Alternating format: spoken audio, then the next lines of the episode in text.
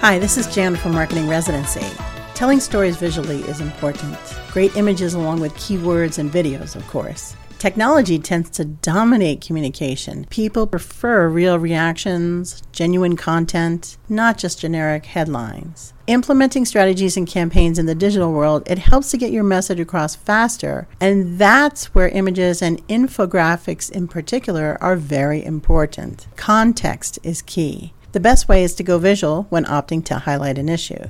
Either it is an infographic, a chart, or a simple image, one thing is clear. When the message is much more direct to an audience, it is more compelling. So, creating cohesive charts, banners, and whole infographics should be a skill in your marketing toolkit. If you aren't great at graphics, find an app to help you with that. They are out there. Just brand it with your company colors and the feel of how you want the content to come across. Do you want it to be lighthearted and fun, silly, serious, factual? It depends on your goal. Adding infographics on Instagram is fun. They can be used in three or four sections as Instagram loads, and that vertical piece stays together. So you're going to go vertical, right? I love to see infographics on Instagram. Interesting content that is visually stimulating is highly shareable. Some serious topics are lightened up with these creative infographics. Think about adding one to your social media platforms today.